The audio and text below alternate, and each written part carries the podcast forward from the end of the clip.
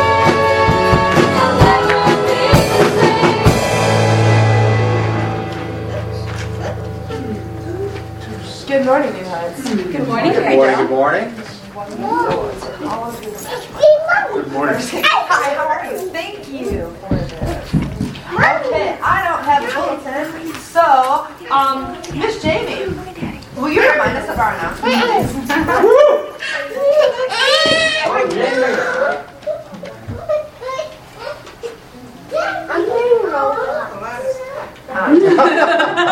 Read them. Just do a couple at least. Pitch it, pitch it, pitch it. Um, are men willing to encourage contacts with New Heights men or outside men? Please see Tony Tate, Brother Bridge Watchman, team leader. If you are a volunteer willing to deliver long, deliver long on date products for the pantry before it goes bad, please see Carrie Joe. This would be an on-call opportunity. Let me know when you are available. Please make sure to fill out your questionnaire if you are a member and return to Pastor Dan. Please register for Bless Every Home to pray for people in your neighborhood and the church. Pastor Dan can send you the registration link. There are also paper slips in the back of the sanctuary with instructions. Okay, weren't able to hear the sermon, listen to it on the podcast. Okay, that's good. It's all good. There's a link to the podcast. Good job. Thank you, Jamie. All right. All right, and um, speaking of bless every home, uh, who will, who we will be praying uh, for today includes Juanita Henley, Tina Parker, Linda and Jackie Osborne, Ronnie Lynch, and Jana Collins, all, um, nope, don't know where's them, uh, uh, yep, on Kelsey Avenue. Yep. Uh, okay. Almost to the end of Kelsey. A bit there. Alright, Kelsey. A little bit of a. All right, and Alicia, as you're welcome back, will you open us up in prayer? Yes. I forgot to do that. Um, real quick, after service today, and I know the pantry will be going on, so we'll try to like be helpful with that also. But I'm having a team meeting to go over the missions calendar for the year. I have multiple mission ideas. We just need to place them out in the calendar so we can start planning for those.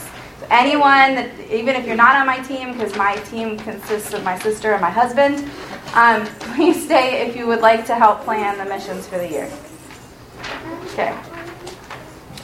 Dear Heavenly Father, I thank you for this day. I thank you for bringing us here from our lives. All of us have lives at home that we live out to the best of our ability, Lord, and I hope we do that for you. And we come together collectively to worship you um, and to learn from you. Um, I'd like to pray for our neighbors today, the ones that are in our area close by. Um, we hope that they know you, that they have the opportunity to do that. Um, we'd love to invite them to come and join us, and we have done that. Um, reach out to them. Um, Lord, fill our neighbors with the desire to experience your goodness as they take refuge in you. Taste and see that you are good. Blessed is the man who takes refuge, refuge in you. In Jesus' name, amen. Amen.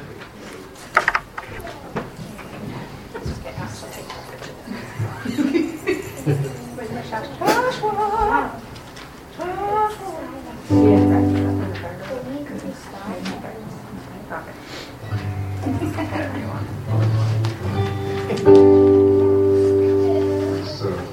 who's singing? We'll figure it out, Joe.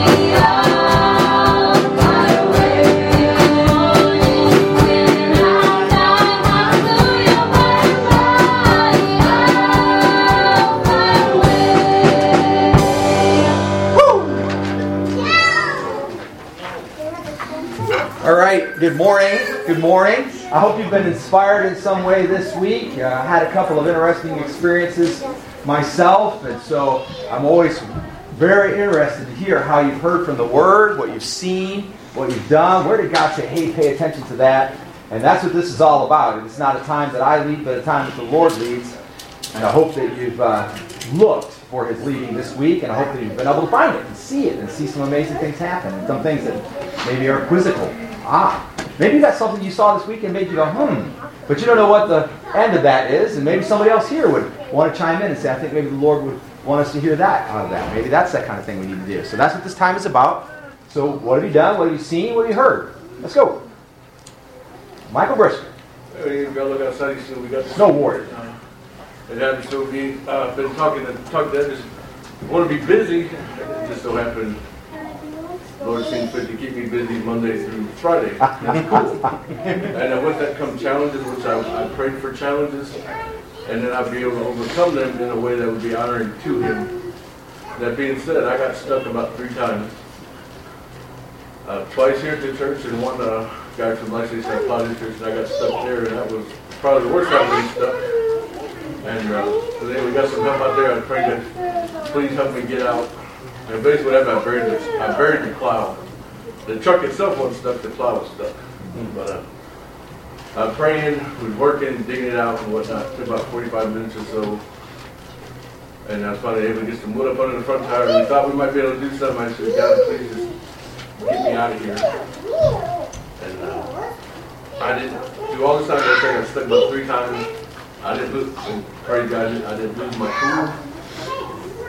Instead, I just worked hard trying to figure out how to get out. Anyway, I got out and was able to finish, and I was able to serve another church in doing so. And uh, but it's a good show.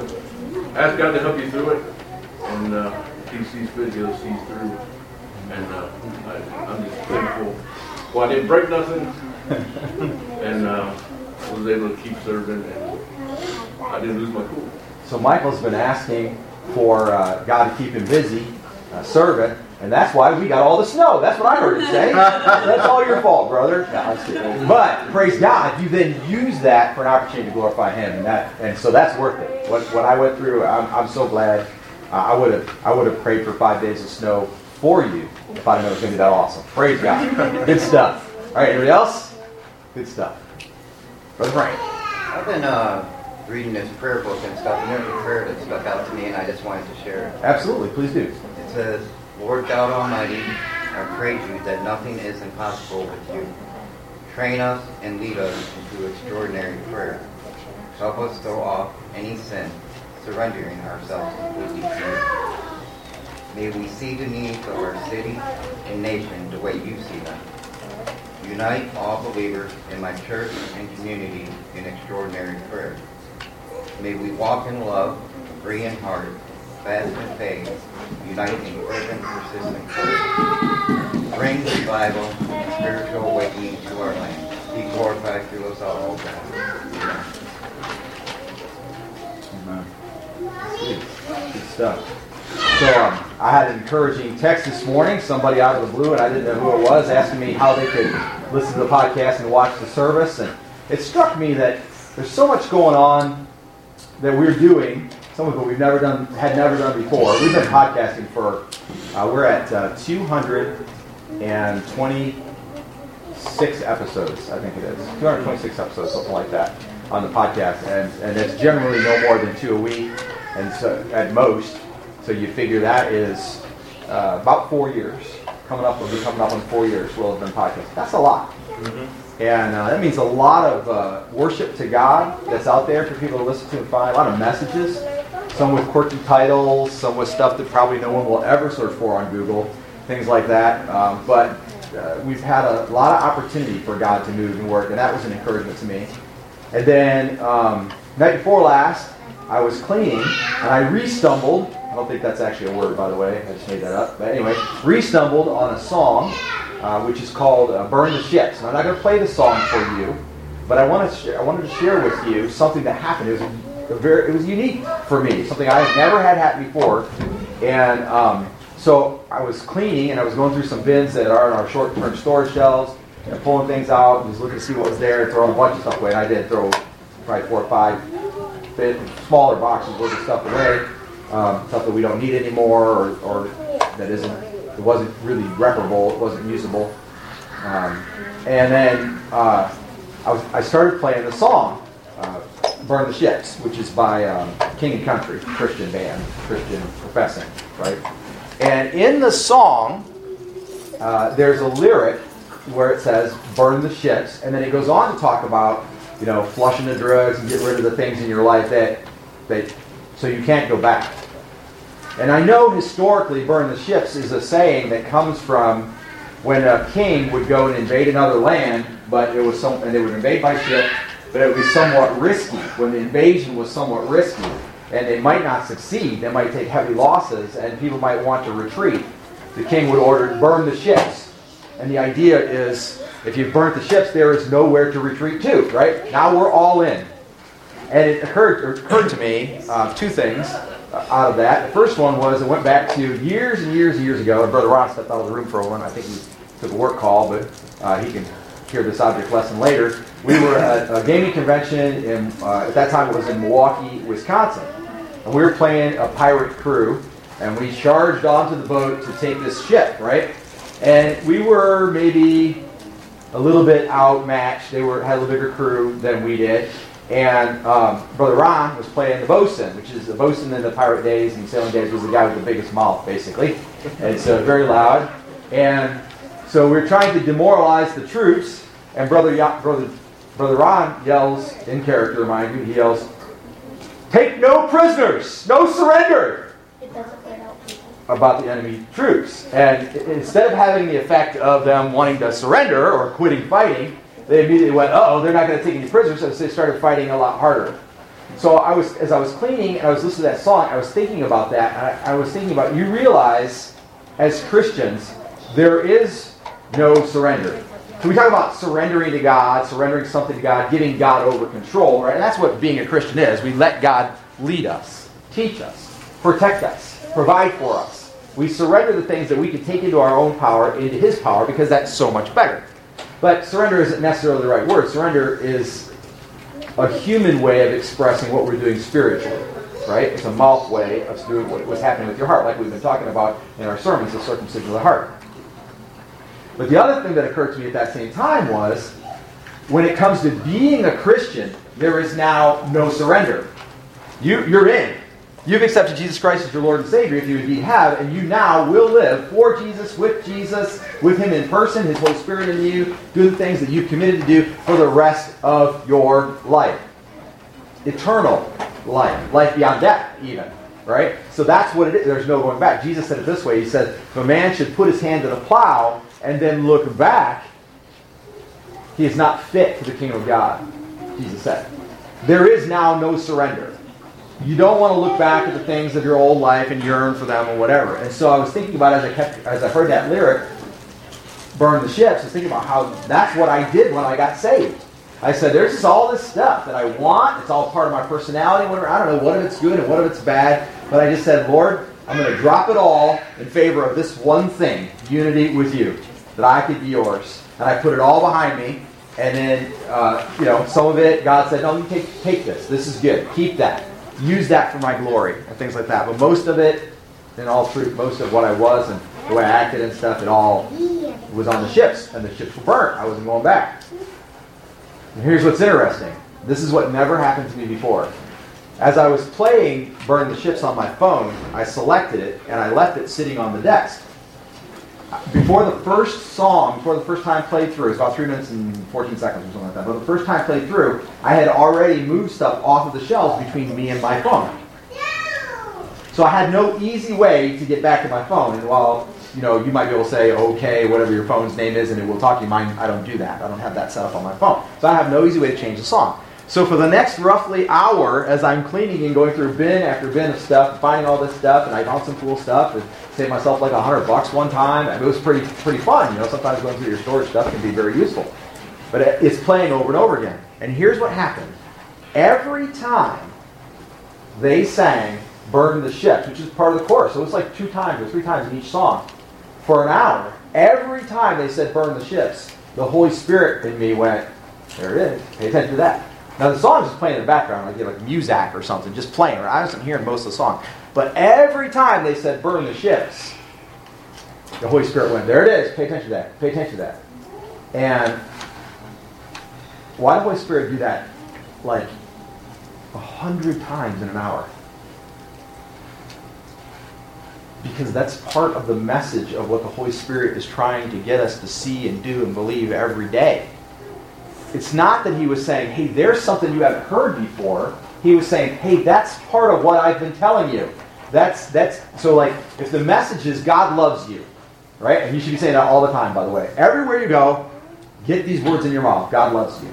And God bless you, especially that one, because if the person is unsaved, when you tell them God bless you, what is the blessing they need? Salvation. If the person is saved, you tell them God bless you, what is the blessing they need? And a continuing walk with Christ, right? So you should be saying God bless you everywhere you go. And every chance you get, somebody texts you, text them back, God bless you. Every time you can, because we need to ask God to bless this world, because this world is not in a very good place. Okay? But that being said, if it's part of who you are, part of your message, then every time it comes up, you go, yep, mm-hmm, yeah. So uh, when we were kids, I'll, I'll close with this. When we were kids, um, there were certain sayings or certain things that would come up. Somebody would say it, and, and my dad or my mom or our family would always say the same things over and over again when that happened. It was part of who identified us, right? So, for example, if I said something like, I never stubbed my toe going through the living room, then I would go through the living room and stub my toe. My dad would say, Chickens always come home to roost. If he's listening to this, he's probably, yeah, I, I say, he still says that to this day, right? So the point is, there were things that we would always do that were part of, it became part of who we are. It's time that we realize there are certain things that are part of who we are. Reaching new heights in Jesus. You understand that that's about growing a little bit every day, being more like Jesus every day, hearing from God. That's part of who we are. You should be using that phrase. Every time you see a text, every time you see it on Facebook, I was reading an article this morning, which I'm going to quote in my sermon, and the guy says, I hope that by learning a little bit more about this topic, you have reached new heights today. And the spirit of me went, ah, because it's reaching new heights. Right? I was online and I was searching for something. I bumped into New Heights Gymnastics, which is an actual gymnastics place. There's like several of them all across the country, right?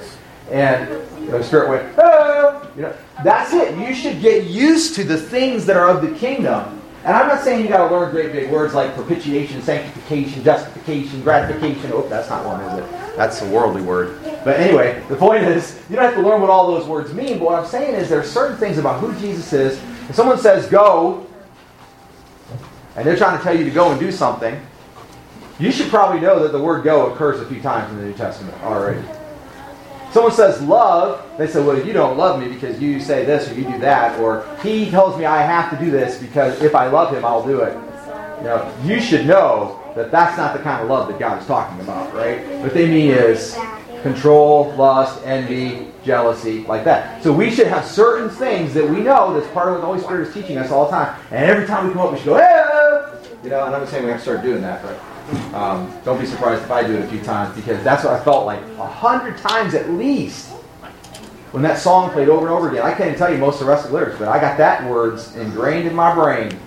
Baby, you want to follow Jesus? Burn the ships. Let's pray. Father in heaven, I'm blessed.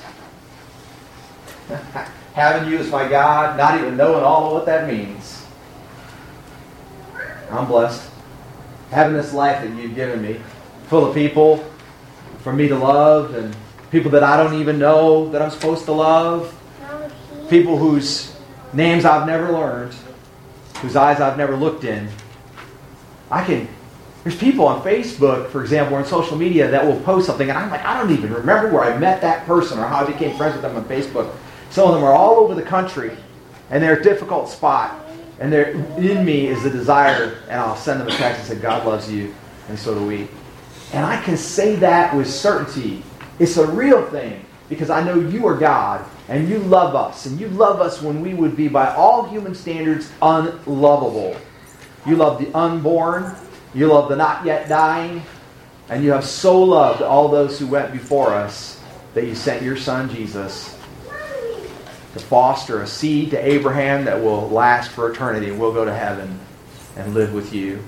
I know that we're living in difficult times. I'm asking you, Lord, please get the reins of our nation, not in such a way that you would have to destroy or such a way that um, tons and tons of people need to be punished. I, I'm not praying for punishment, I'm praying for grace. Lord, get the reins of our church. That there is someone here today who claims that he or she is the church and they are not submitting to you, Lord, then get the reins of their heart. And again, I'm not praying, praying for punishment. I'm not praying for chastisement. I'm praying for grace.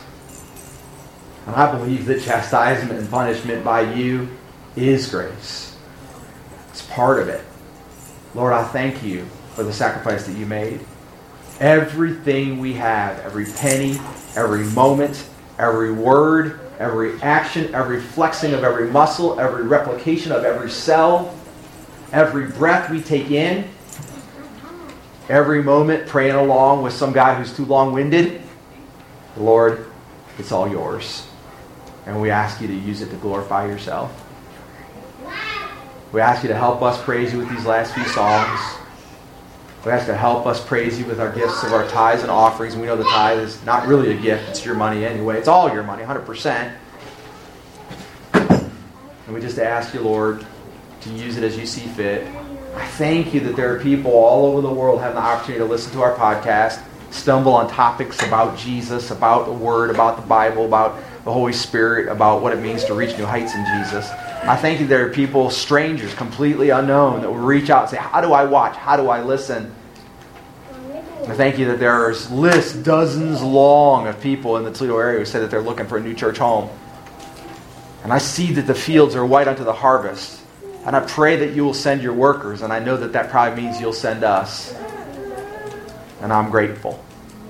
I'm grateful because you are my God, even though I don't always know what that means. Bless us as you see fit, and we pray this in Jesus' name. Amen. Amen.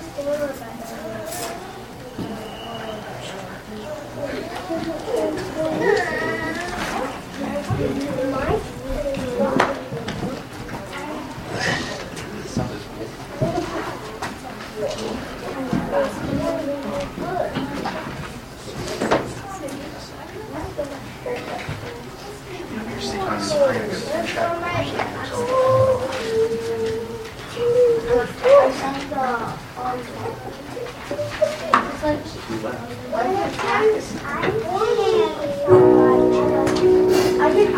is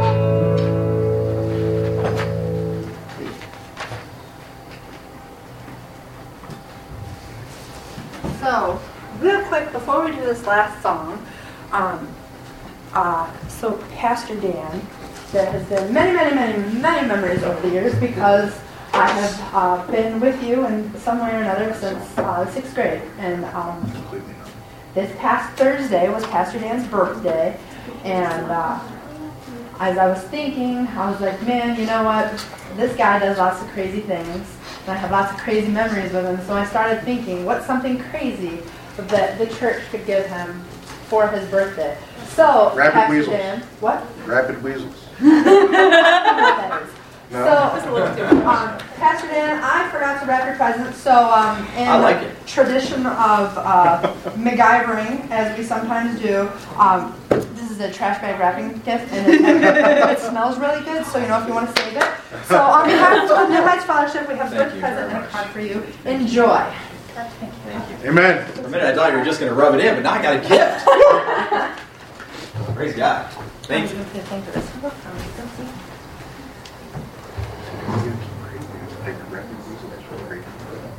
Finding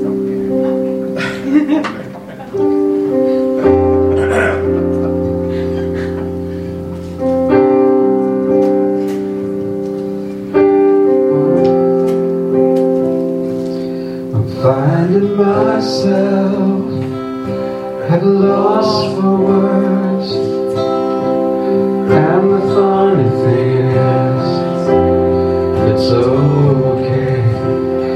Last thing I need is to be heard, but to hear what you would say.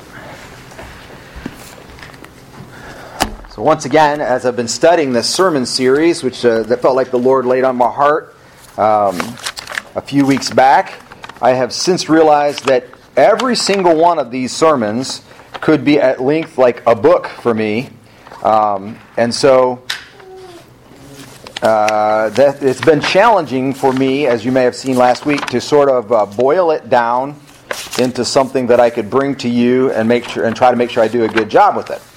So that does not change today. So I'm asking you uh, to be a part and have your thinking caps on as uh, we uh, we're going to do a quick survey of where we've been. Um, largely, last we've been following the circumcision of the heart. Okay, and we started out with the understanding that the, the circumcision is not of a physical part of your body, but rather of your internal being, and that that is what makes us a Christian, and we become alive the moment we're born again, get circumcision of the heart at that point in time, and begin living for the Lord. We followed that logic through to the end last week of a key point, which was that the Holy Spirit, who is now in us, if you have been saved, the Holy Spirit is in you. He is actively working to kill sin and wants you to actually be a part of that fight. And as we got to Romans 8 and we read the words that says, There is now, therefore, no more condemnation, meaning now, uh, since we've become Christians, there is no judgment, there is no going back, there is no, really no sin that changes anything about your condition uh, between you and God because of what we read in Romans 7, which was that you are an active part in the fight with the Holy Spirit to destroy sin. Okay? So because we are in the fight, and some days we may win or lose, or the battle, battle rages forward and backwards, and some days you do really well, and some days you don't do as well, and so on. But because of that, there is now, therefore, no more condemnation. All of this essentially is coming out of, up until this point anyway, I think we've got two left, and they don't necessarily specifically uh, as clearly come out of this verse, but all this has been coming out of Romans chapter 2, and in particular 229, which is our verse for today. So if you haven't done so already, maybe take a breath, hoot, holler, get excited, stomp your feet as we go to Romans 229. Amen. All right. Thank you. I heard one more stomper. I wasn't the only stomper. All right. So Romans 2:29 then was the kind of the end of the discussion of what we're, we're summarizing everything we've been talking about the circumcision of the heart and 229 says, "But he is a Jew who is one inwardly, and circumcision is that which is of the heart." And we talked about that by the spirit, and we talked about that not by the letter. Actually, that was last week's sermon, right? Spirit over letter. And then it says, "And his praise is not from men, but from God." His praise is not from men, but from God. And that brings us to our sermon, if you will, for today. Okay? And so we're going to talk about how we've been freed. All right? Because we've been freed through war, we've been freed through uh, the ending of a relationship. You may have been in a relationship with somebody and they were a bad influence on you, and then you that you broke up. You might not even have wanted to be broken up from them or separated from them, but from the moment that you were no longer with them, you were essentially freed, and so on. Uh, you may. Uh, you may have had a job that you were working at, and you thought, "Man, this is the greatest job in the world," and I'm uh, I'm glad to be here. I'm making good money and whatever. And then all of a sudden the job was taken from you, and then you went got on to looking for a new job, found a new job, and realized that your old job that you thought was the greatest job in the world wasn't the greatest job in the world. It was really sort of just holding you back from the greatest job in the world. So we get freed when things in our lives change. And these verses are talking about how we get freed. Listen to what he says. He says, Now his praise is not from men, but from God. And so the very first thing that you can see, I think, clearly in that little phrase is that we now have an audience of one. Here's a parable for you. Circle World War II, um, somewhere in Europe. It's a young lady, and it was she was becoming an actress. She was had her first role in a major play. She was to be the lead character. It had a singing part. It was a musical, and she prepared and prepared and practiced, and and just didn't really feel uh, capable of doing the job. But opening night comes nonetheless, right? And so on opening night, she goes. She's behind stage, and she's nervous, and she's wringing her hands, and her hands are sweaty, and, and she's walking around, and it comes time for the, the curtain to come up on the very first scene. And the first scene of the play, the opening scene of the play, is her and her alone on stage. And she starts talking, and then she's got to sing a part which basically explains to everybody what her character is for the rest of the show, right? And uh, so she goes out on stage, and they open the curtain, and guess how many people are in the audience? None. Zero. There's nobody there for the play. And so she stammers over her first line as she realizes that there's nobody there. And the director is off backstage and he says, just go, just do it. Just, you know, and he probably had probably knew there was nobody on before the curtain went up. I don't know, but anyway, he says, just go. So she starts to act, right? And she realizes suddenly what? There's no pressure. This is just like another rehearsal. In fact, it's actually easier than another rehearsal because the people who are training her are not sitting in the audience coaching her and correcting her and causing her all kinds of nervousness. And so she's acting out the play, and, and she gets all of her lines correct. Every line is just right. And then she sings the songs, and, you know, every note is not perfect, but it's good. It's at least as good as what she practiced or better, and she's feeling pretty good. And so she, she's other characters come on the stage. She interacts with them, and they're all carrying it out. And they all deal with that momentary realization that they're doing a play in front of nobody. And then they get about a third of the way through the play, and somebody comes in and sits down to watch. One person, an older gentleman. Uh, somebody passes the word that he's a connoisseur of the arts, that he's been he's pretty knowledgeable about plays and stuff like that. He's written articles, he's done things, uh, and uh, so they want to do a good job for him. But he's just one guy, just one. And so they're kind of like, well, he could make or break our play depending on what he says outside, but at the same time, he's just one guy. And so they're in this conundrum, but what are they going to do? They're already in the middle of the play. They act, uh, do the best they can. They could put on a pretty good performance, sing the songs, and so on. The stage, the show ends with just him in the audience. And when he writes his article in the paper the next day, he doesn't say the crowd was full. He doesn't say the crowd was empty. He doesn't say that there was nobody there when he arrived. He says, This is a good play, did a good job. And the next night, when the play opens, there's more people in the audience. And then they go and tell. But, but of course, now, because they have been now seen by more people, they're a little more nervous or whatever, but they've had a whole other night's practice and they, they got that confirmation from the guy who wrote in the newspaper. It's a good play. These guys did a good job. So now I have confirmation. So now other people come and look at them, and then when they do the play, they do an even better job, right? It keeps improving. And those people go and tell other people, and even more people come and see the play. And by the time the audience is packed a week later, the play is awesome, and everybody knows it. When you have an audience of one, but it's somebody that you know can make a difference, somebody that you know can bring you forward, that can take you where you're trying to get to, and so on, it makes a huge difference. When you have an audience of a lot and you're not really ready, I mean, let's be really truly honest for a moment here. How many people in this room are comfortable, just flat out comfortable, you enjoy doing it, speaking in front of an audience of 100 people that you don't know, perfect strangers? I mean, it's okay, right? But does anybody really feel comfortable? You know, I often find myself when I'm sitting, uh, when I'm talking just in front of you guys, that I find myself going like, I wonder if my fly is zipped. You know, is it? Yeah, it is. Good. That's excellent.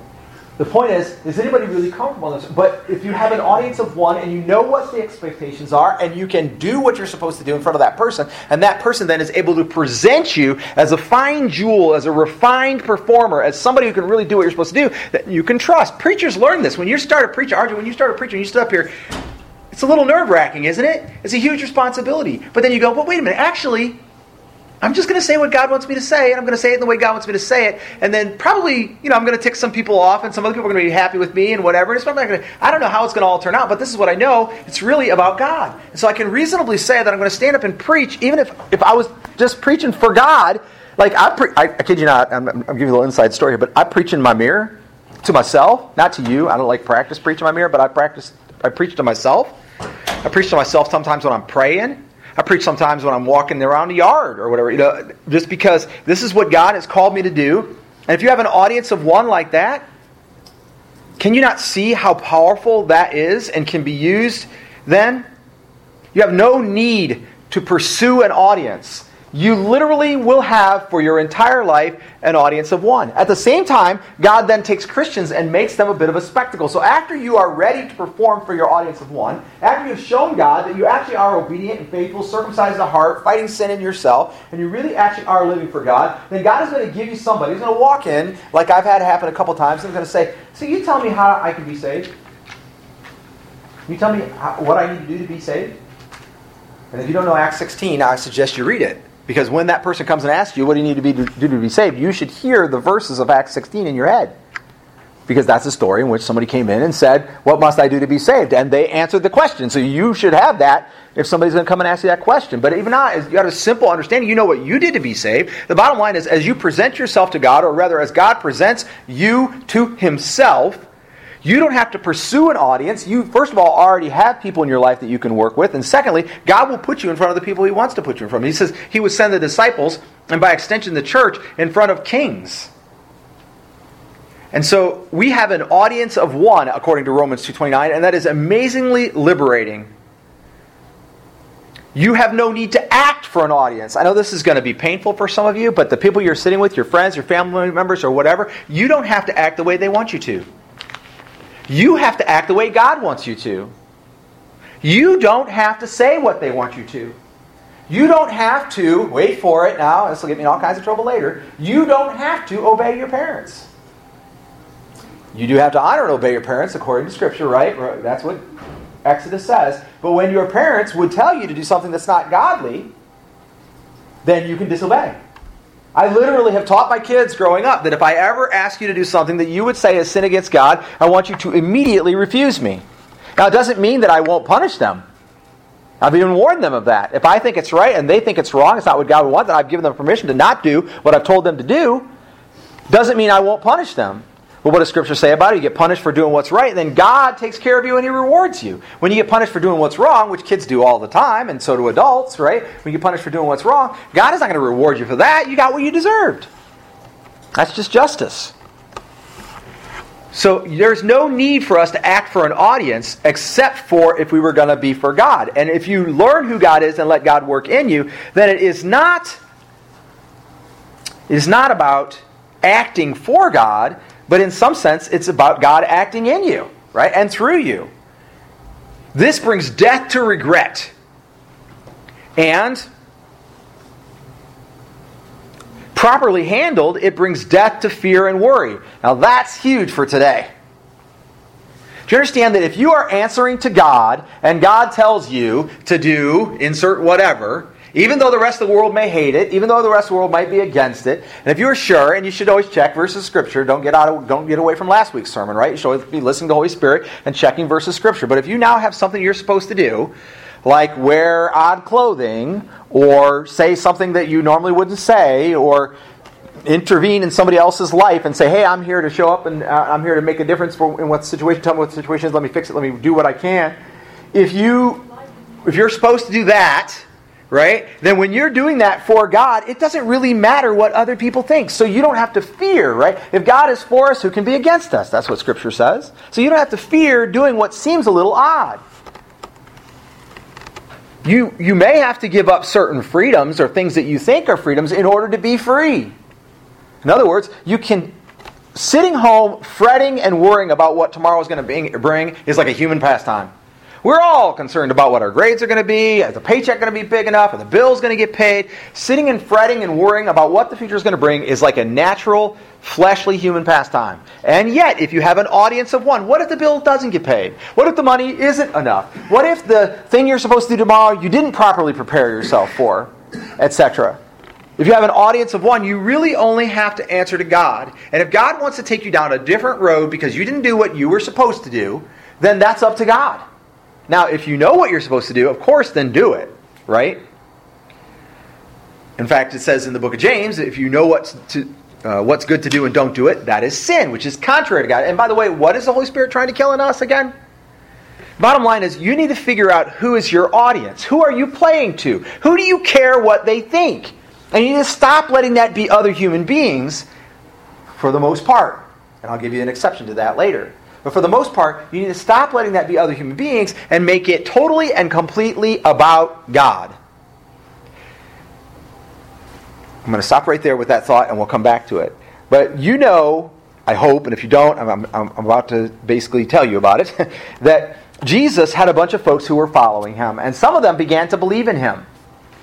In fact, there were a number of Jews, and there are today, by the way, one of the largest growing areas of uh, Christianity is Jews who are coming to realize that Jesus really was the Messiah. It's one of the, worldwide. It's one of the largest growing areas of Christianity because he was really the Messiah. That's why they're, they're, you know they've been taught for so long they're not supposed to look at the New Testament, but with information flow becoming more available, and it's kind of hard to even Google the internet without bumping into the Bible unless you're googling something you probably shouldn't have anything to do with, and that kind of thing. And so the, lots and lots of Jewish people are now coming to the realization. But there was then that day people who had come to realization coming out of Judaism, and they thought, well, we think this guy is a Messiah. He, he, he's got miracles and incredible things, and his teachings are phenomenal, and he comes from a kind of a mediocre background. So how did he get all this? And, and they started thinking he was. And so they believed in Jesus. And Jesus looked at those who believed in him and he says, Now that you've believed in me, come, follow me, And then you will know the truth, and the truth will set you free. Now, I understand that you and I might want to dumb that down, John 14, 6, and say that Jesus is the way, the truth, and life, and say, Come follow me, and then you will know me, and then I, being the truth, will set you free. You could do that if you really want to do that. It's not even a bad extrapolation, but it is by no means the whole of what he's talking about, right? He's talking about something considerably more than that, because they had already believed in him in what he had said. They didn't really know him necessarily, personally, but they knew him enough to know that what he was saying was true. So they had already believed him. It says, those Jews who had believed in him, to them he said that. So when you come follow Jesus, there is a process in which God interjects more and more, and you eventually will be free. Come, then you will know the truth, and the truth will set you free. And I submit to you that this is a large part of that truth. You live, I live, we live corporately and individually, family, familially, oh boy, that's a big word, or on your own. You live for an audience of one. And that one is not you. Because of what we learned last week, Holy Spirit comes and takes up residence us. Our flesh, which had previously, through our fleshly desires, used the word to kill us, we've now been resurrected, and the us that's in us, that has been resurrected, now lives for an audience of one that is not us. Because if it was me, then I would be constantly getting pushed by my desires and having to do what I want to do, right? My flesh wants to do what my, my, my carnal mind wants to do.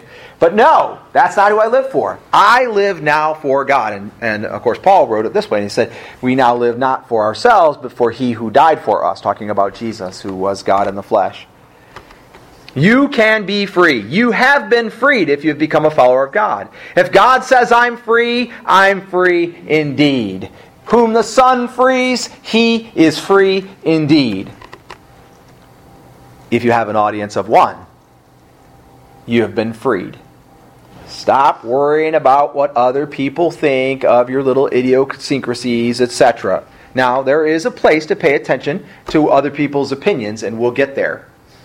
Bottom line is, first thing out of these, just this short phrase that I want you to see there, is that we are now freed by having an audience of one. The second thing, there must be a humble realization that even you don't really know you.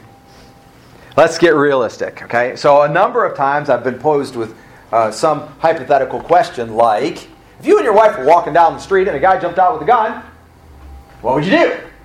Now, I have some class answers that I might use, things I might want to do, things like that.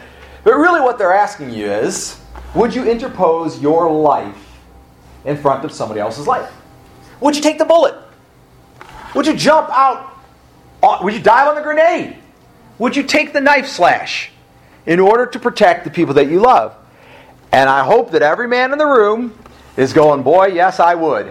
Because that's the kind of people we're supposed to be, not only for our wives, which is nice, or our daughters, or whatever, but really for people in general. If you're walking down, RJ, if you and I are walking down the street and a guy jumps out with a knife, I'm hoping you're jumping in the way, okay? I mean, I'm hoping I'm jumping in the way. Well, whatever. Right? I'm hoping somebody's. I hope RJ and I will be like the little chipmunks. You jump on the knife. No, I'll jump on the knife. Yes, I'll do it. No, I'll do it. You know? The bottom line is there has to be a humble realization that in that moment you don't really know what you're going to do. Now, there are people in this room who have been put to the test in the most drastic of circumstances that you or I, most of us, have not seen. There are military people in the room who have been in a fight to the death.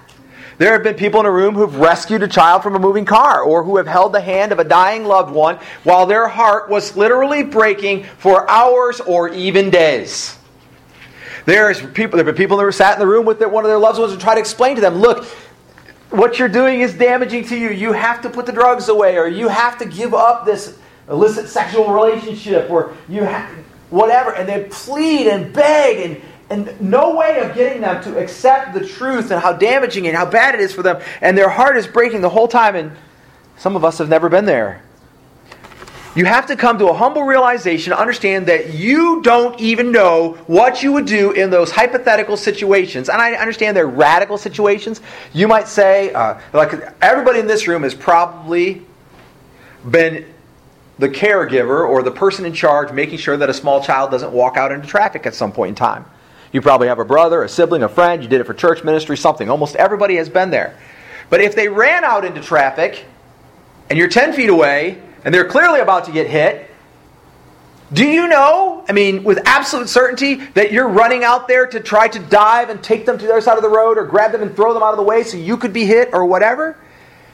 It's hard to know what we would do in those situations. I, get it. They're radical situations. They're nth situations. They're the, they're the bottom of the barrel. You hope you'll never be there. I've been in a couple of situations and I still cannot explain to you how I found the, the character or fortitude or whatever because I'm, I'm here to stand before you today. I don't have it. As a human being, I do not have it. Before I got saved, I was intimidated by everybody.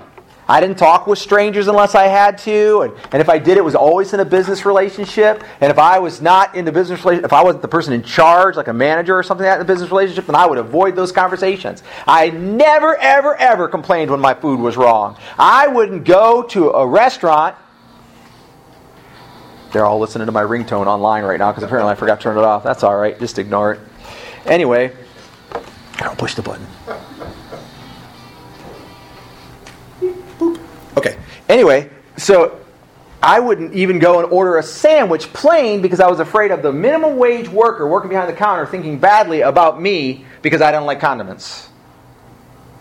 And now I have been in situations where I've been extremely, I've faced violent people, people with weapons, people who were getting loud up in my face, people who could have broke my neck at, a, at an instant, people who could have cost me my job like that, and found somewhere and I'm going to submit to you it's from God, but found somewhere the courage to do the right thing under those circumstances, and then afterwards for God to go, yeah, that was the right thing. And I'm going, I'm glad you knew because I totally didn't. And some of you have been in much more difficult situations than I have, and I'm by no means trying to set myself out as an example. What I'm saying is that we all have to humbly realize that even we don't know exactly what we would do in a lot of circumstances that we've never been in. But this having an audience of one and recognizing humbly that you might not know yourself all that much comes with a freedom so that when the chips are down, when I have nothing left, when I don't know what I would do, God is with me, will not abandon me, and will act through me. If you don't know God, then you don't know that He's that kind of a God.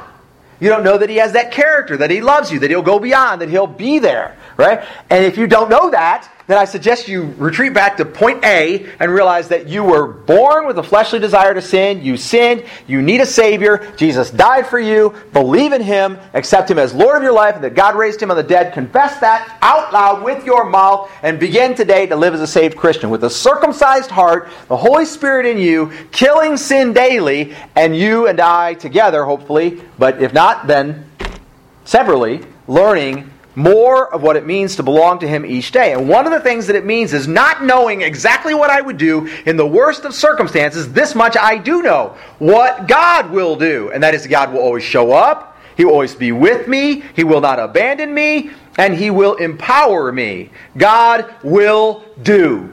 Will I? Mm, I hope so. But this much I know for sure God will. Some see James chapter 4, which we're going to go there and look at briefly. I Thought we were going to get away from not turning too many pages today, but not so lucky. Okay. Some see James chapter 4 as a sort of a, oh, what's the word? Like a, a restriction or a burden, right?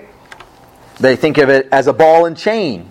And you're going like, what is he talking about in James chapter 4? Well, let's go look at it. James 4, beginning in verse 12 says this James 4, beginning in verse 12. There is only one lawgiver and judge. Notice the emphasis on one. There is one who is able to save and destroy. That ain't you. It ain't me. It ain't a collected body of us or a president or a governor, an officer, a lawyer.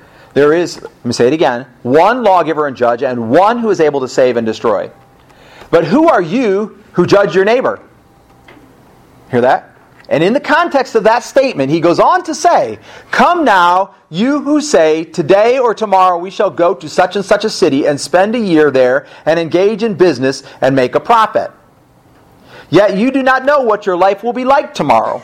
You are just a vapor that appears for a little while and then vanishes away. Instead, you ought to say, If the Lord wills, we will live, we shall live, and also do this or that. But as it is, you boast in your arrogance. All such boasting is evil. Therefore, to one who knows the right thing to do and does not do it, to him it is sin. So the first statement, if you will, was there is only one lawgiver and judge. There's one God. He is the one. He is our audience of one. And then he says, Come now, you who say today or tomorrow. And he goes into this idea of planning, controlling, you being in charge. You realize that the last time you really got down on somebody because they lied, you were basically saying that you'll never lie again, ever in your life, for any circumstances. I'll not lie. I am not a liar. I'll never lie. And so now I'm really, I can be really down on people who lie. The last time you really got done, somebody stole from you. You basically said, wait for it, that you'll never talk on your cell phone around a corner while you're on the clock again.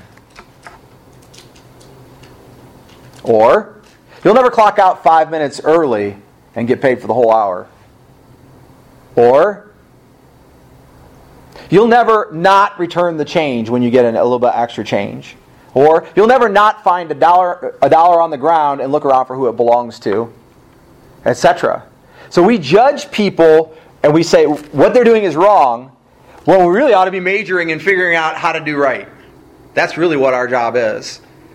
It goes, it's so much, I'm just going to go aside for one second. It's so much true that if you see somebody do something wrong, and you can't fix it, you saw somebody lie or whatever, then you ought to do everything in your power to make reparations for what they did.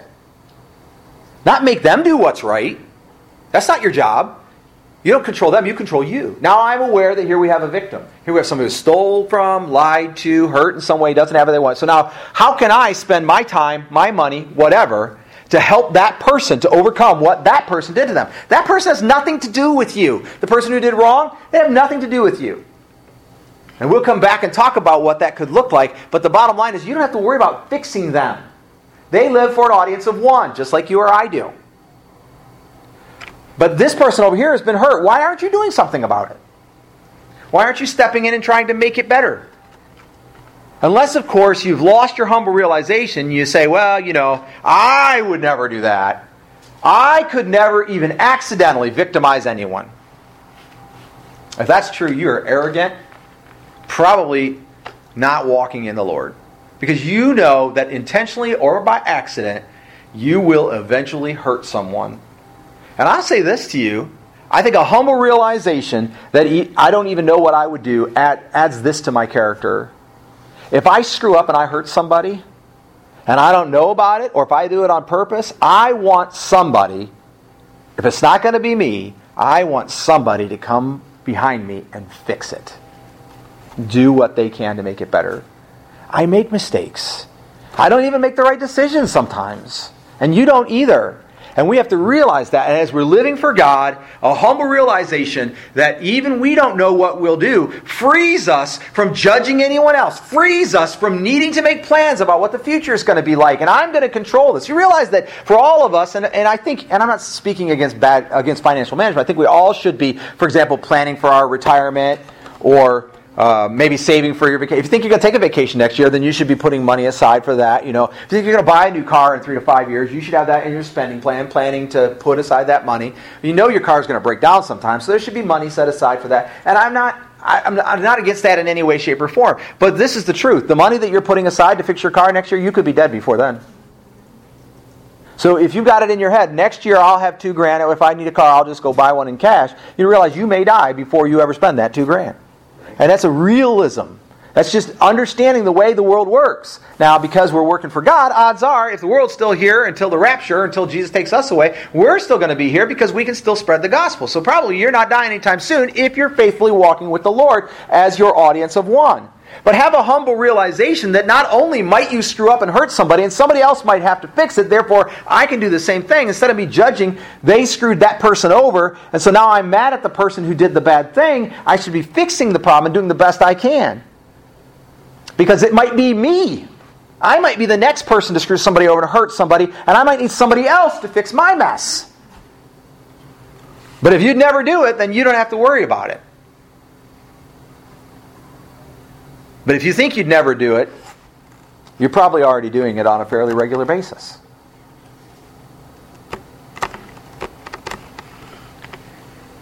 some see this equation here as a kind of a ball and chain. Like, well, I can't plan to do anything. I have to say, get God's permission first. Yes, you have to get God's permission first. Totally made the world, created you, created atoms, you know, set everything up. He's in charge of it all. He owns it all. Yes, you have to get God's permission first before you do what you're about to do. Just like if you're living in your parents' house and you're going to stay out too late, or you're going to go make a huge purchase, or you're going to break something in the kitchen, or you're going to make dad's steak instead of leaving it for him to eat, or you have to get permission first, right? So get permission from God. Walk with God. Follow God's leadership. The Holy Spirit in you, circumcised heart. He's about killing sin. You're doing what you're supposed to be doing anyway.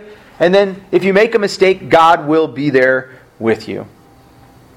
The third thing to see in this text then is that following God or, or having God as an audience of one, humble realization that even you don't know what you would do under certain circumstances, is that we're also freed by not having a set of rules. Coming from a gamer from way back, I've been playing board games, card games, role playing games, every kind of game that ever was invented. I'm, I've never really been good at video games, but I've played quite a few over the years and things like that. One of the things I first learned if you sit down to play a game, somebody's got to know the rules to the game. Otherwise, you're just going to fiddle around for a couple hours and never get around to playing. Well, everybody learns how to play, but nobody actually plays. But as long as somebody knows the rules, then what's the first thing, the next thing that has to happen? Whoever knows the rules has to help those who don't know the rules basically understand how to play. Okay? And here is what's really frustrating. This has driven me nuts every single time it has ever happened to me to the point that I, have always been ready to just go, I'm never going to play this game again. Just totally blew up.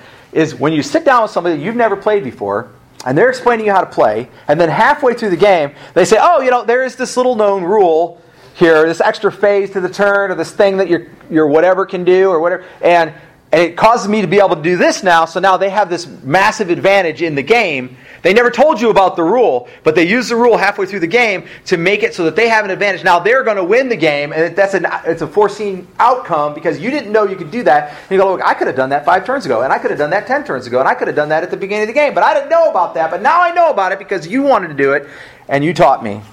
This is the funny thing about a set of rules. It's all in perception. Right? Does the Ten Commandments say, Thou shalt not lie? Shall we take a poll? Let's do that real quick. How many of you think the Ten Commandments say, Thou shalt not lie? Raise your hand. I got one hand. Anybody else? Come on, it's okay.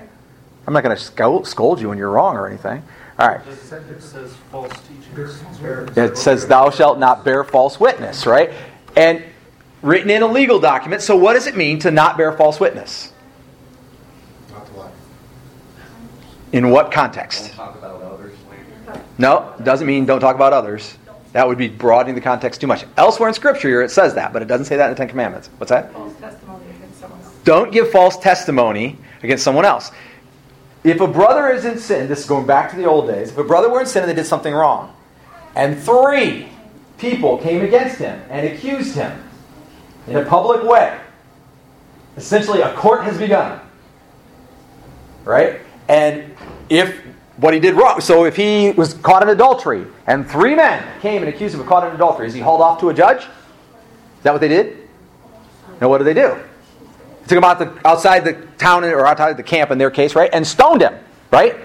So they threw stones on him. The last, or first thing they did was put a big boulder on his chest so he couldn't get up. the first stone was this huge stone, put it on his chest, and then they throw stones at him until he's dead. No court, right?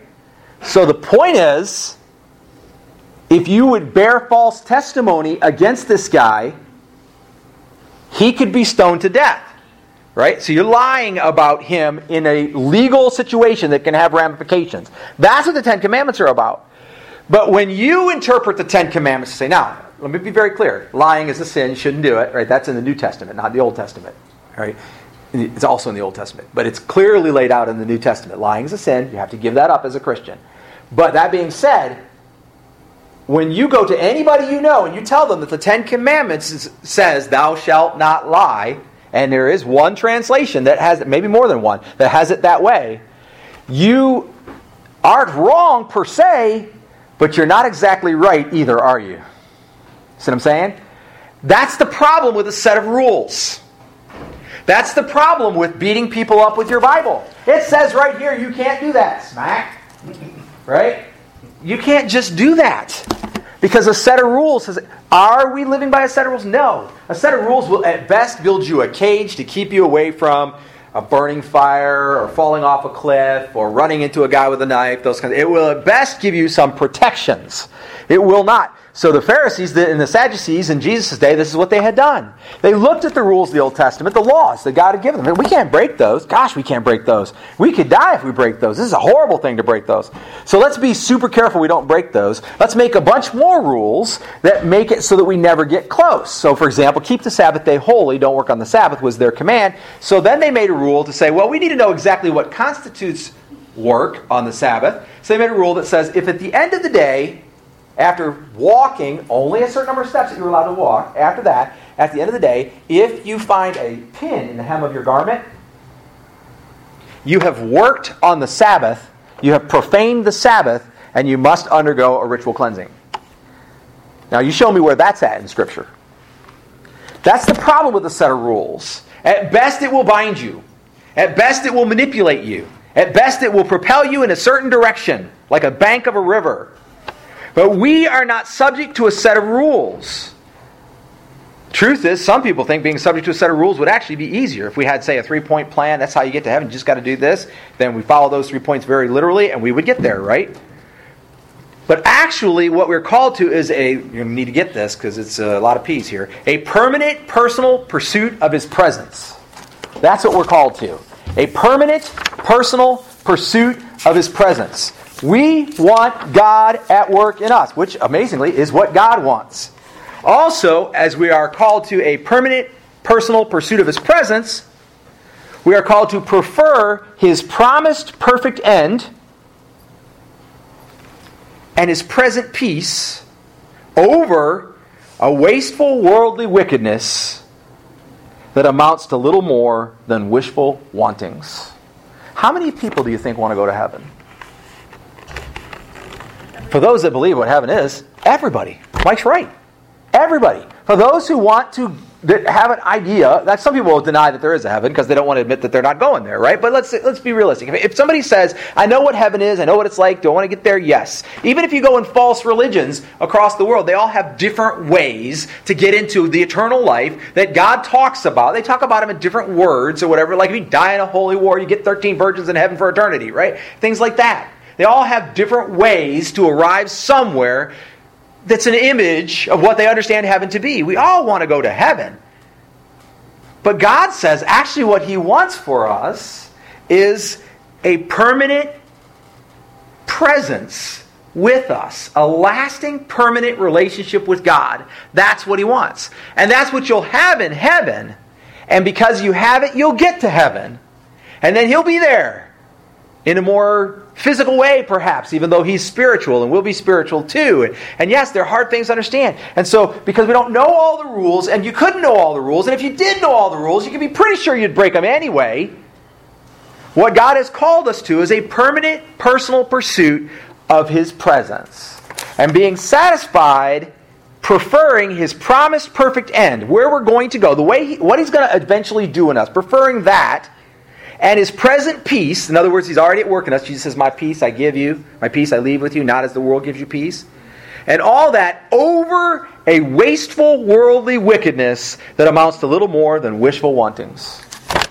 That's freedom. That's being freed from a set of rules. Now, are the things that are in the law good? We talked about that last week. Yes, they are. Is the good is the law meant for life and light and to bring people to a good place? Yes. Ideally, the, the law was supposed to make people go, oh gosh, I'm a sinner. I need a Savior. God, please give me a Savior. They wouldn't know his name was Jesus Christ, Jesus the Christ of Nazareth, but they would know that God was going to prepare a way. How do you think Abraham got saved? He trusted in the way that God was eventually going to make by recognizing in some it was before the law was written but recognizing in some little way that he could not live in this permanent personal presence with god except that god did something for him and gave him grace. Well that brings us to our conclusion already. But it's kind of a lengthy conclusion because i'm going to try to give you some application of what it is that we need to do. Okay? And the conclusion is called naked and unashamed. Now we're all going to take our clothes off no, we're not. because I would not be unashamed, and nor would you. Right? We're not going to take our clothes off. And I don't mean literal physical clothing anyway, right? Who am I referring to? Does anybody know what, when I say naked and unashamed, what am I referring to? What does that bring to mind? Naked and unashamed. Baring your soul. Yeah. Today would be baring your soul away. Adam and Eve, right? Adam and Eve were in the Garden of Eden, naked and unashamed. How many people were, were in the garden with Adam when he was naked and unashamed? One. One. Who was it? Eve. How many people were with Eve in the garden when she was naked and unashamed? Okay, I, am I'm going to tell you a little something. I'll be a little transparent for a moment right now, okay? Uh, I don't mean to embarrass any young people in the room. When I first married my wife, before we were married, we had Alicia because we were not saved. We we had a adulterous fornication, whatever you call it, affair, and created a beautiful baby, and, and God later saved our souls. I did not want to be naked in front of my lover. I did not want to be naked in front of my wife. Now, I, I'm not so sure I would quite say I was ashamed, but I felt extremely uncomfortable. I've gone to a number of like cookouts and things, and it's really common in East Toledo, and guys are running around with their shirts off. They wear pants or shorts, whatever, no shirts on. And they got maybe tattoos, or maybe they don't. They got chest hair, maybe they don't. They got boobies that they probably shouldn't have, but, or maybe they don't. They've got bellies hanging out, most of them, right? Because they're mostly drinking a beer and they're hanging. And I've been there, RJ, right? And we and they all hang around. I, I'm, I'm here to tell you, and I, am not bothered by it. It does not bother me one bit, but I don't need to see it. And they're unashamed. And these are guys that have got 50 extra pounds on their gut, walking around, unashamed, slightly tanned, whatever. Now, when they start taking their pants off, I much more than don't need to see it. You see what I'm saying? I, am gone. I'm out of there. And if they take their pants off in front of my wife, I may not be out. She'll be out of there, but I may not be leaving. Except when a squad car comes to get me, it's going to be ugly. What I'm saying to you is Adam and Eve. So, how many days Let's be really realistic. How many days did Adam know Eve before he walked naked in front of her? Zero. Zero. He met her the day she was created, right? No days. So he literally did not know her at all, never had met her, and there he is, just buck naked, walking around with this junk hanging out in front of this beautiful woman. And not ashamed, not bothered by it at all. Also, not lusting. Nothing unhealthy going on here. How many days did Eve know Adam before that happened? None.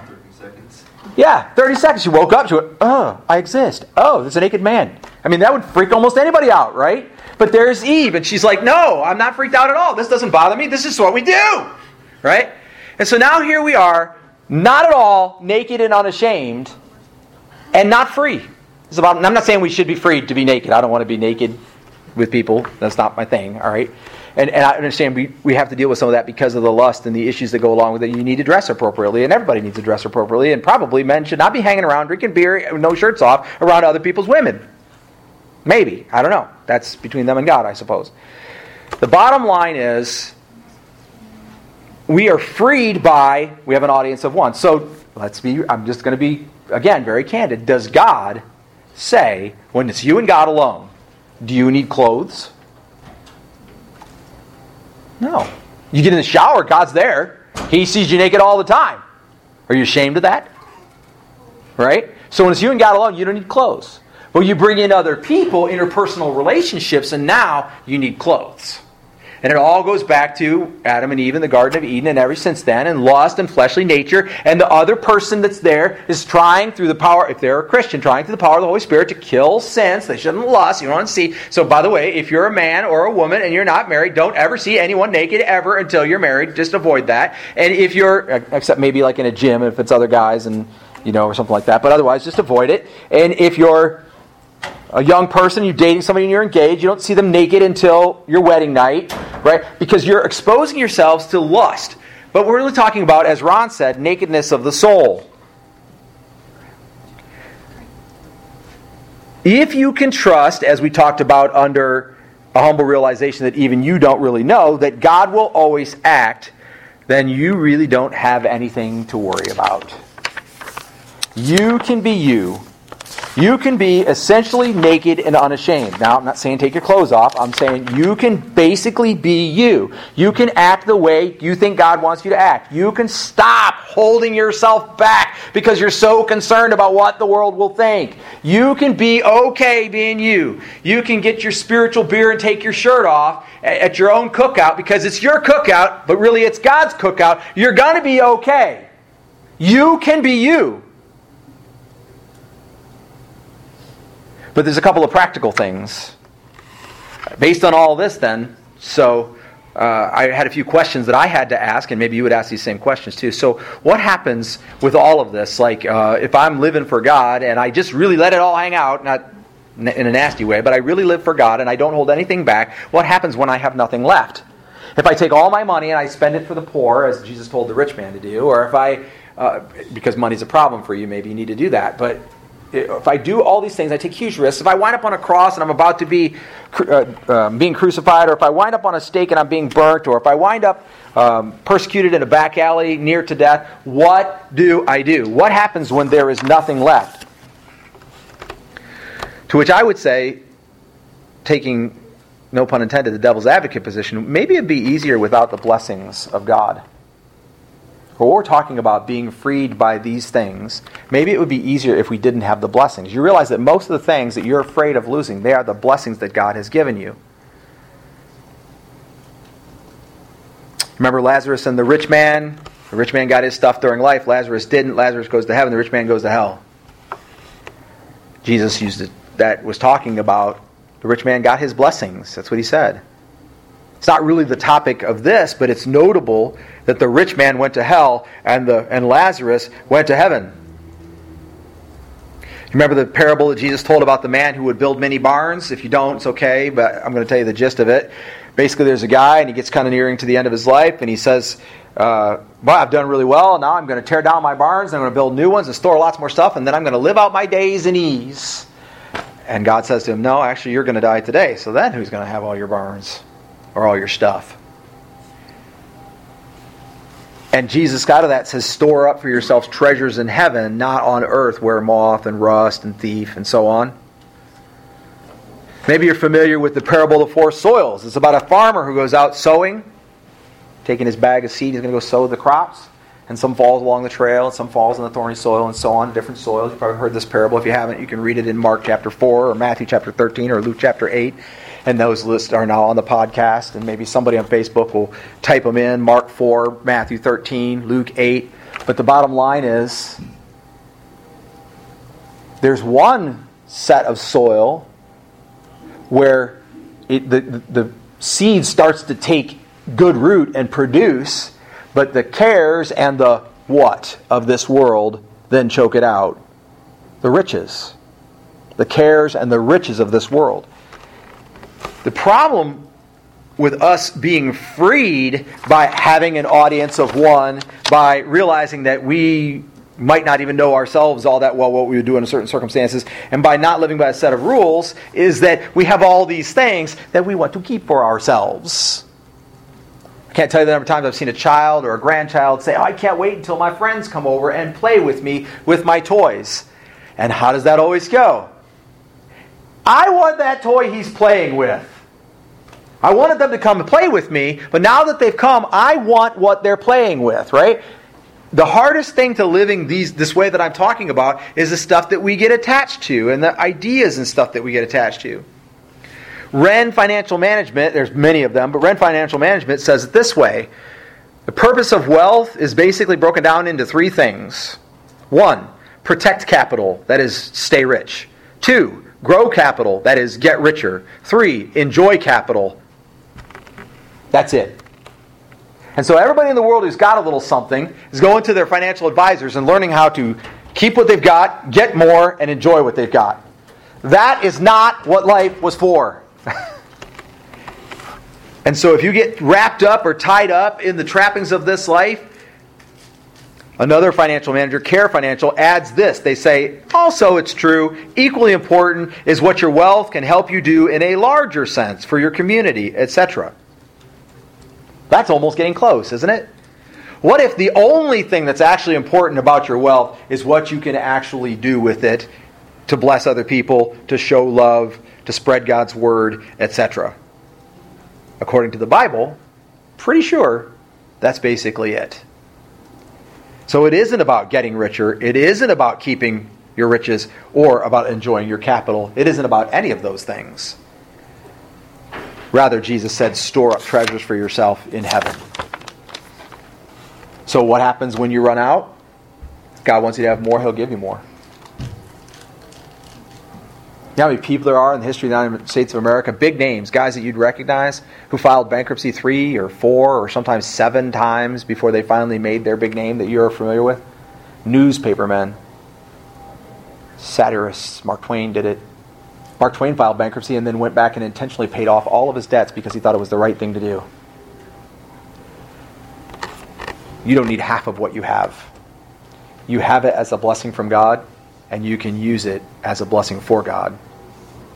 And if you run out of it, then that was just meant to be.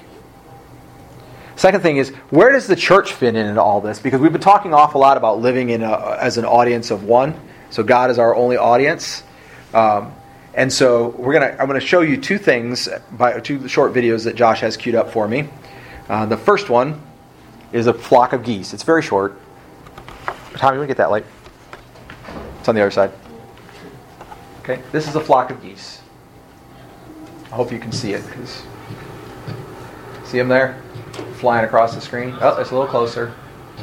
They're flying in a V formation. Geese do that. While we're watching this for a few more seconds, I want you to think about how far away the front geese in the V is from the furthest back geese. So there's some distance there, right? There's a still shot to end on. I think it actually paused. So 20, 33 seconds left. 22 seconds left. Okay, there we go. There's the geese flying. It's still going. 27 seconds. Press the play button again. There we go. Gotta love the internet sometimes. Okay, so there's a little more there, but you've seen enough to know what I'm talking about. Where does the church fit in? So when a, a V of geese flies, I'm going to ask you a couple questions to make you think, and I think you'll get the picture. Is the front geese in the V together with the back? Front goose together with the back goose? Are they together? Yes, they are together. In fact, they are so much together that when that front goose gets tired, he'll go to the back and fly, and they'll rotate, and somebody else will fly in the front. So that eventually that V will fly hundreds of miles, and everyone will get a turn in the front.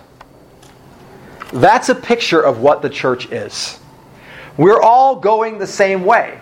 We all had a circumcised heart. The Holy Spirit is at work in destroying sin in us, and we're partnering with Him to do so.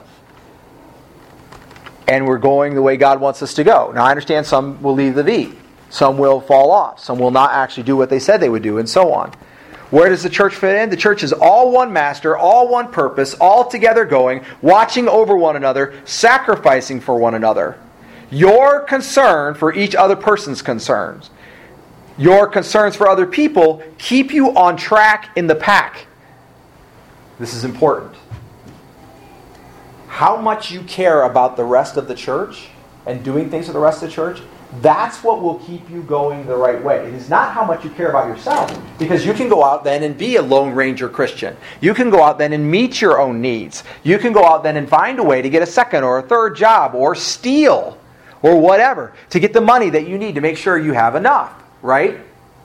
If instead you care about the other people in your church, that will actually guide you. I'm going to show you a second short video if it works. Josh?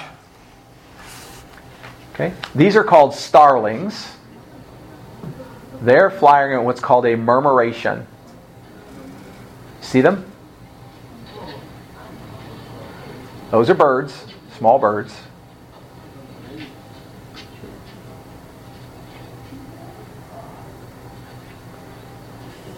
That's called a murmuration. It's probably about 2,000, 3,000 birds in there. A murmuration will get together and starlings and other small birds, mostly starlings, but other small birds do it too. They'll get together and they'll swoop around like that in a mob. Tommy, you can turn the light back on now.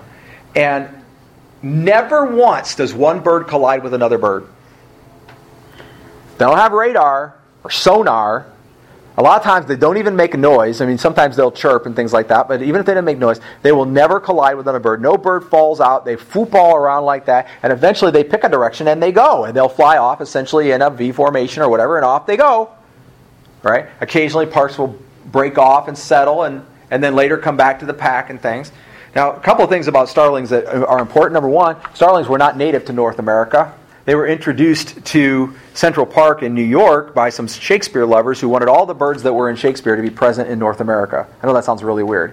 But then, since then, they've become almost like a plague across the entire country. There are millions, tens of millions, hundreds of millions of these birds across the entire, entire country. In fact, some people lobby to get rid of them. There's so many of them. They don't really hurt anything, they're just like other small birds. Unless, of course, I suppose if you flew a plane into their murmuration, that, that'd probably be the end of your plane, I suppose. But, but the point is, these birds manage to function together. Scientists watch them. Here's what they found out each bird, each starling, watches seven other starlings that are near them. They keep track of those seven starlings that are near them.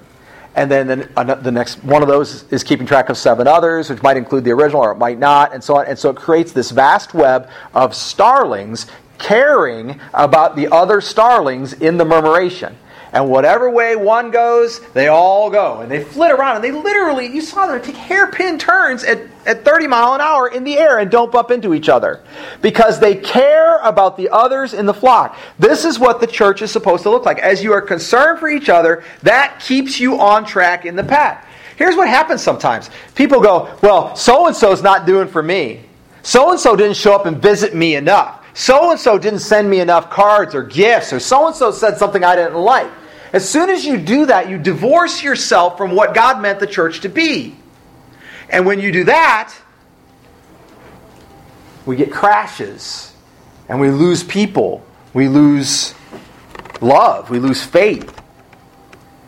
Rather, what we should do is taking turns and let people lead as their spiritual gifts become appropriate. Care about other members of the group. And as you care, that will keep you on track. The entire New Testament was written to the church collected, was sealed by the church collected. So when people say, I don't know about the church where I can just go off and be a follower of God, I'm living for an audience of one, right? If you're living for an audience of one, you cannot do that without the church because the church is the place and the people in which someone lives for an audience of one. And you will keep on track by caring more about the people around you, not just your family members, but by caring more about the people around you than about yourself. Why not a Lone Ranger Christian? Well, of course, there's the command to evangelism, to make other Christians or tell them about Jesus so they can become other Christians. And then there's the command to love your brother. 1 John 4.20 says, By this everyone will know you are, you are my disciples if you love one another. That's not 1 John 4.20. That's Jesus speaking. 1 John 4.20 is where it says, Who if you cannot love your brother or sister that you have seen, then you cannot love God whom you have not seen. Don't you understand that these people here, and yes, we're all flawed and have issues and whatever, but these people here were created in the image of God. They represent God. If you don't love Tommy, you don't love God. That's all there is to it. I didn't say it. John wrote it. If you don't love Arden, you don't love God. If you don't love Rayleigh, you don't love God. If you don't love Rosie, you don't love God. And by love, I don't mean, oh, I love them. Yes, I do love them. They're kind of cute and I would like to pet them. No, that's not love. Love is when you go, they have a practical need of some kind, I'm going to meet it. I am going to get an extra part time job to pay to get their car fixed, or I am going to take from my savings, or I'm going to give them my key, or I'm going to step up and encourage them, or I'm going to call them when they're hurting, or that's love. It's practical, intentional action on their behalf. And I have a problem with that because I don't see it present in the church the way it should be. Which makes me wonder whether the church even is the church. Except that I know our church is the church. So then I'm asking you to repent of that and to begin to love each other in that way and to work for each other. You say, well, I don't even know if they're a Christian. Not your job. So I see them messing up and I don't like it. Not your job. Your job is to love them. And as you love them, that will keep you on track. You cannot be a Lone Ranger Christian because if you are a Lone Ranger Christian, you do not love God. John wrote it. Seeing how people have messed up, here is the actual place for Matthew 7. Don't judge salvation by what your eyes see. You don't save people, and your standards don't save people, and the rules you think are right don't save people. God saves people. And if they say they're saved and they're living for the Lord, then you don't judge them and say they're not. We do practice accountability. We're required essentially by this very thing. You say you're living by an audience of one. You understand what that means, right? If I'm living for an audience of one, I no longer, and this is going to hurt a little bit here when I say this, I no longer have to care, at least not for the direction of my life, what my wife thinks. Man, that's hard. I no longer have to care, at least for the direction of my life, what my God th- or what my boss thinks. I only have to care what my God thinks. So it can require leaving behind those you love. Jesus said it this way If anyone comes to me and doesn't hate father and mother, wife and children, brothers and sisters, yes, even their own life, such a person cannot be my disciple. And a little follow up, and whoever does not carry their cross and follow me cannot be my disciple. Understand? Now, Jesus did not mean that you should hate people. But he's saying, if in the moment, like it comes right down to it, and I have authorized Sherry, if Jesus comes again, and she and in that moment she has some kind of doubt that I'm not going, she's supposed to go anywhere. Go anyway. Go without me. Leave me. Go. And if we're in a situation where following God has us do something, and she knows it, it's happened a couple of times. She, she knows this is what God wants us to do. And she'll come to me afterwards and she'll say, okay, well, I did this. Felt like it was what God wanted us to do. And it, whether I agree or not, it doesn't matter.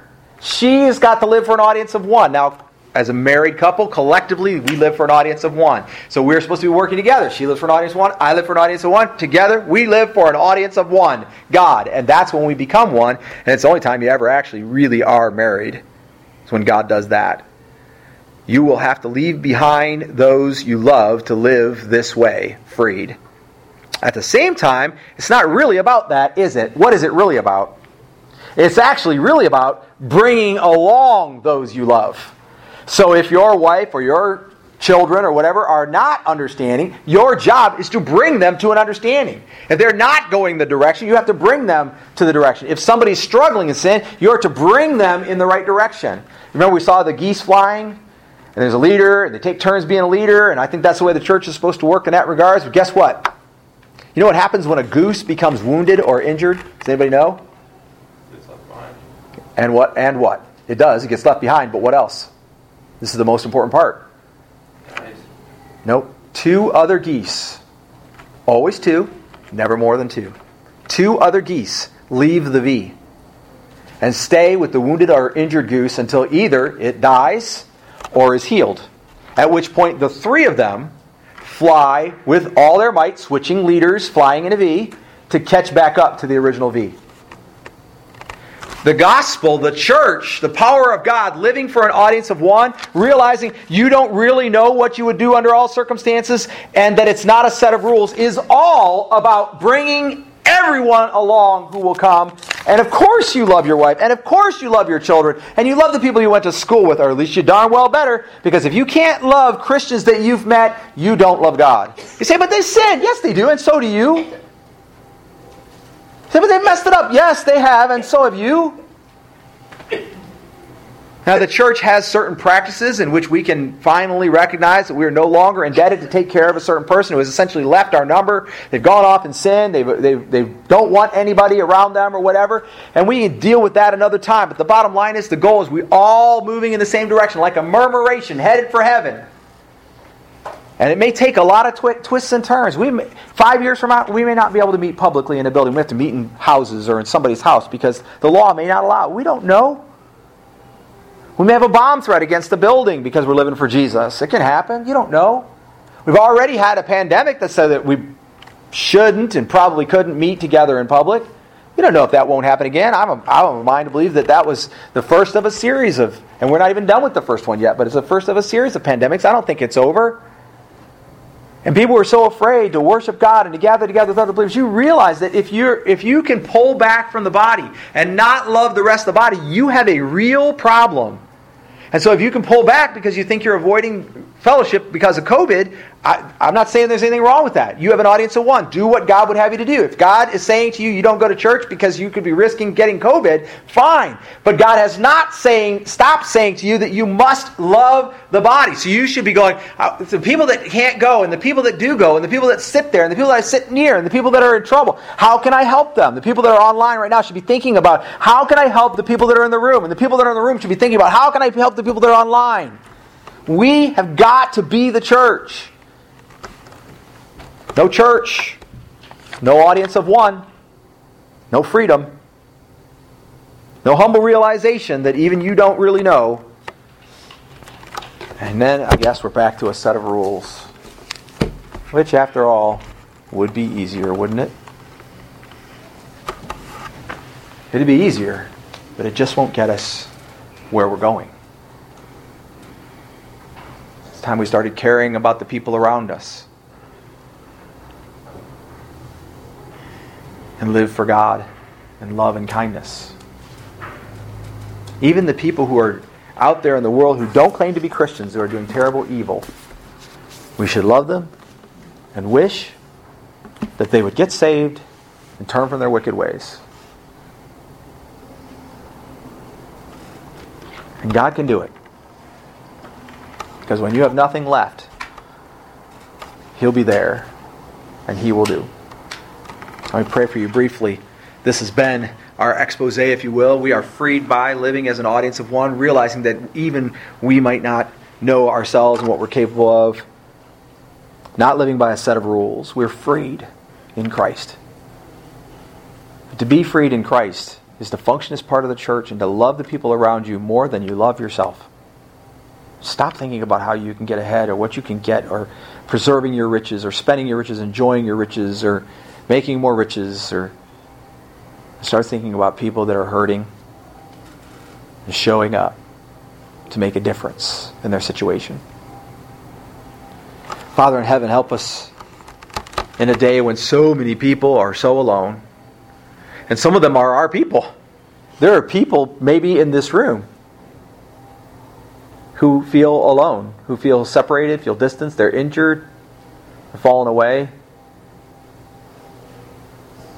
And we have a tendency when we see that somebody's injured or falling away to let them kind of go away and heal and come back when they're strong.